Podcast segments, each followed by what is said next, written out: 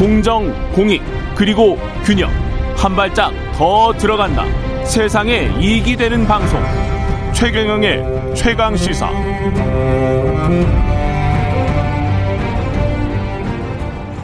네, 이어서 경, 김동현 경기도지사 당선인 당선자 만나보겠습니다. 안녕하세요, 당선인님. 네, 안녕하세요. 예. 김동현입니다. 네. 막판에 대역전극을 이뤄내셔서 그때는 참 네. 기분이 어 정말 스릴이 있었겠습니다. 어떠, 어떠셨어요? 예, 뭐, 그, 역전하기 전, 제법 전까지는 뭐, 저도 제법 몇 시간 동안 지는 줄 알고 있었고요. 예. 네, 그러다가 또 막판에 기도님께 선택을 해주셔서 음. 너무 기쁘고 또 기회를 주셔서 정말 일을 열심히 했다는 각오를 가지면서 무거운 책임감을 느끼고 있습니다. 결국 뭐 왜 선택을 했다고 보십니까 경기도민이?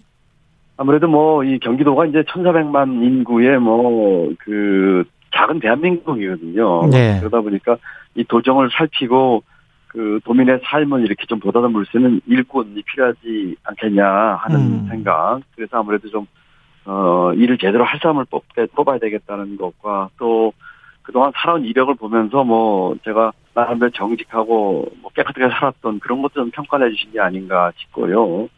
또 도 전역을 다니면서 그 도민들과 많은 소통을 했는데 그런 진정성이 좀, 어, 좀 받아들이지 않은가 이렇게 생각하고 있습니다. 예. 그 전반적으로 선거 결과는 민주당 참패라고 봐야 되겠죠? 네, 그렇습니다. 네, 뭐, 민주당에서, 어, 많이 그, 국민의 선택을 받지 못한 것에 대해서 겸허하게 반성한다 생각합니다. 예. 선거 패배의 책임 둘러싸고 이재명 책임론 나오고 있는데 찬반이 뜨겁습니다. 어떻게 보십니까, 이 상황은?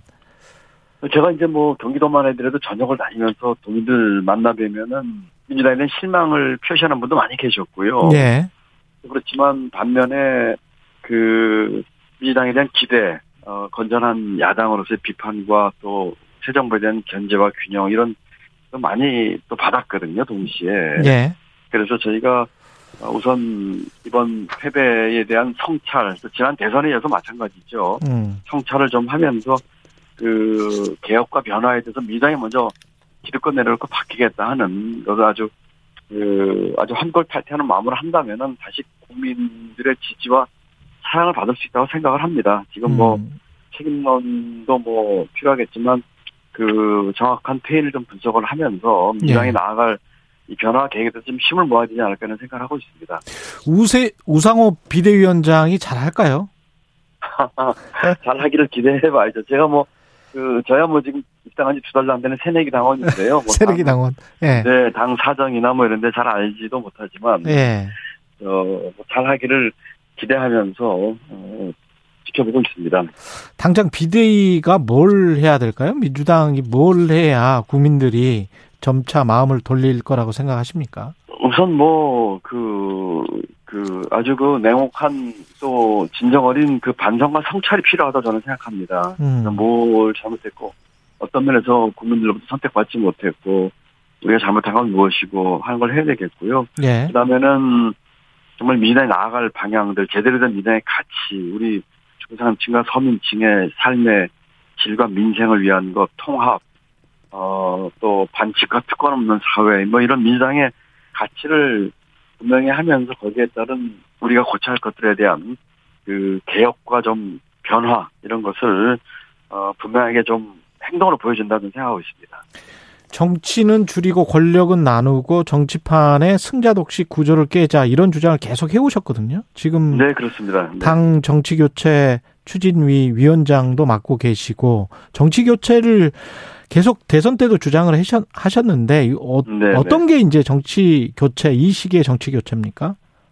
뭐, 저, 제 입장에서 말씀드리면 우선 저는 경기도에서부터 그 같은 걸 좀 실천에 옮기고 싶은 생각을 갖고 있습니다. 예.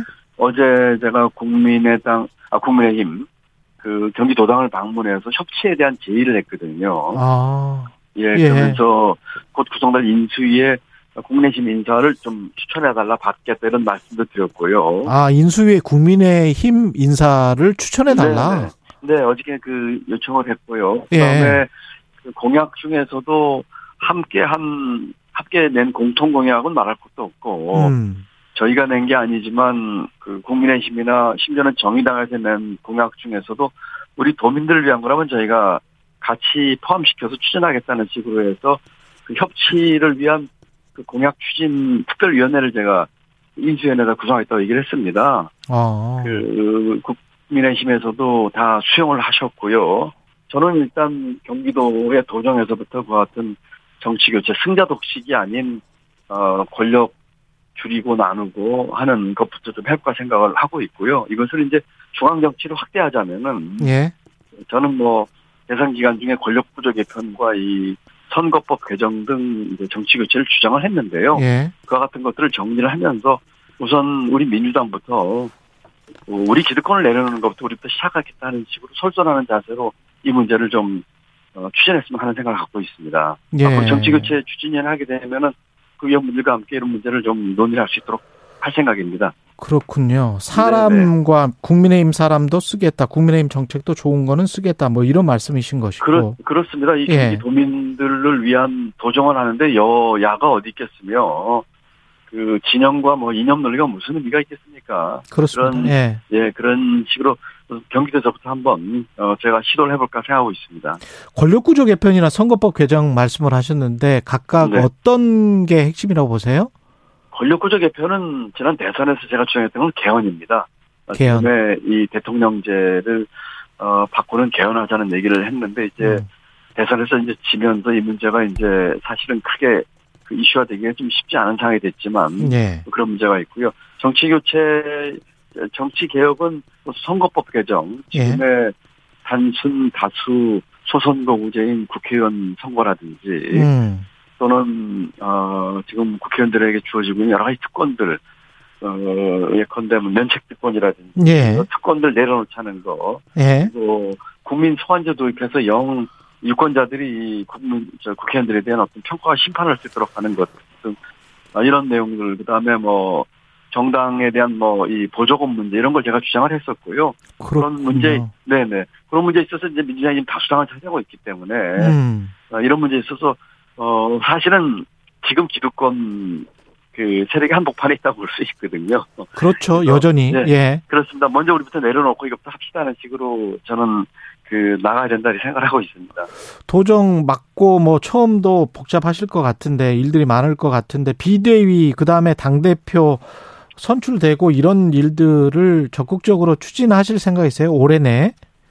저는 일단은 뭐 제 모든 그 시간과 열정을 경기도와 경기도민을 위해서 쏟는 게 그 도리이고 예. 경기도 그 일만 해도 제가 뭐 그 제 능력으로 정말 감당하기 어려울 정도로 제가 헌신해야 될 거라 생각을 하고 있습니다. 예. 뭐 모든 일의 우선순위와 어 저의 그 시간은 경기도와 경기도민을 위해서 헌신할 생각이고요. 다만 음. 뭐 정치교체 추진위원회 위원장을 맡고 있기 때문에 그 공동위원장이거든요. 예. 때문에 그, 그 위원회를 좀 활성화시켜서 모든 내용들을 테이블에 올려놓고 좀 토론하는 장을 만들어서 우리끼리 좀 어, 정말 빡세게 한번 그 토론하면서 어. 당의 입장을 정리하자 하는 쪽에는 제가 그 참여하면서 기여할 생각을 하고 있습니다. 그렇지만 뭐, 뭐 최우선 순위와 저의 모든 시간은 경기도. 경기도 에 제가 이제 예 그렇습니다. 네. 경기도 가장 큰 현안 중에 하나가 경기 분도론 아닙니까? 북부하고 남부 나누는 것? 예, 예, 그렇습니다. 예.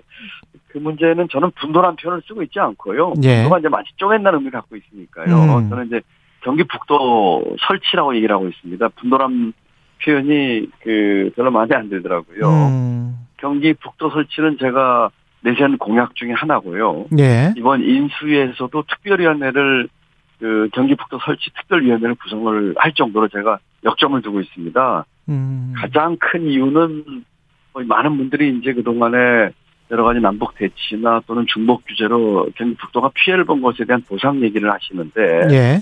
그 말도 틀린 말은 아니지만은 제가 생각할 적에 어, 가장 큰 북도 설치의 논리는 지금 대한민국에서 가장 성장 잠재력이 높은 것이 경기 북도라고 제가 확신했기 때문입니다.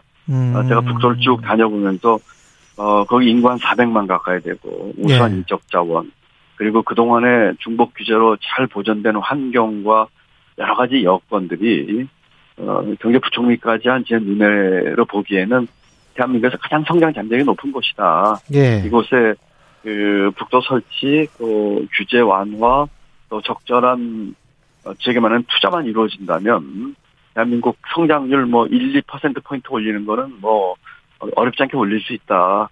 또 국제적으로도 아주 비교의가 있는 곳이다 하는 생각에서 저는 북도 설치를 강력 추진하려고 지금 인지부터 준비 중에 있습니다. 그렇군요. 네네. 이게 그 연내 주민투표를 그러면 실시를 합니까? 경기북도 설치와 관련해서? 그 그런 목표를 하고 있습니다. 아. 제가 볼 적에 가장 중요한 거는 비전의 제시인데요. 예. 그 이게 북도가 됐을 경우에 어떤 게 달라지는지에 대한 비전을 보여줘야 됩니다. 잘 실감이 안 나실 거예요. 그래서 북도 주민도 그렇고 전체 경기 도민께도 이런 비전으로 이런 청사진을 합니다. 이렇게 되면 이런 게 바뀝니다 하는 비전을 보여주면서 그 저는 주민투표까지 생각을 하고 있는데 음. 아, 그런 비전과 청사진의 제시 그리고 그 과정에서 그 아주 무수히 많은 그 주민들의 의견 수렴이 필요하다고 생각을 합니다. 예. 주민들 의견 듣고 또 주민들께서 음. 어, 많은 분들이 이제 지금보다 더 그런 비전을 보고 찬성하시고 하는 그런 요건 조성이 어, 중요하다고 생각을 하고 있고요. 이번 인수해서 이제 그 타임 테이블까지 좀 만들어 볼까 생각하고 있습니다. 시간이 좀 아쉽네요. 1분 정도밖에 안 남았는데 이복현 전 부장검사 금감원장에 임명됐어요. 네. 경제부총리를 하셨기 때문에 이 금감원 자리에 부장검사 임명한 거 어떻게 보세요? 저는 뭐 그 개인이 어떤 분인지 잘 모르겠습니다만 예.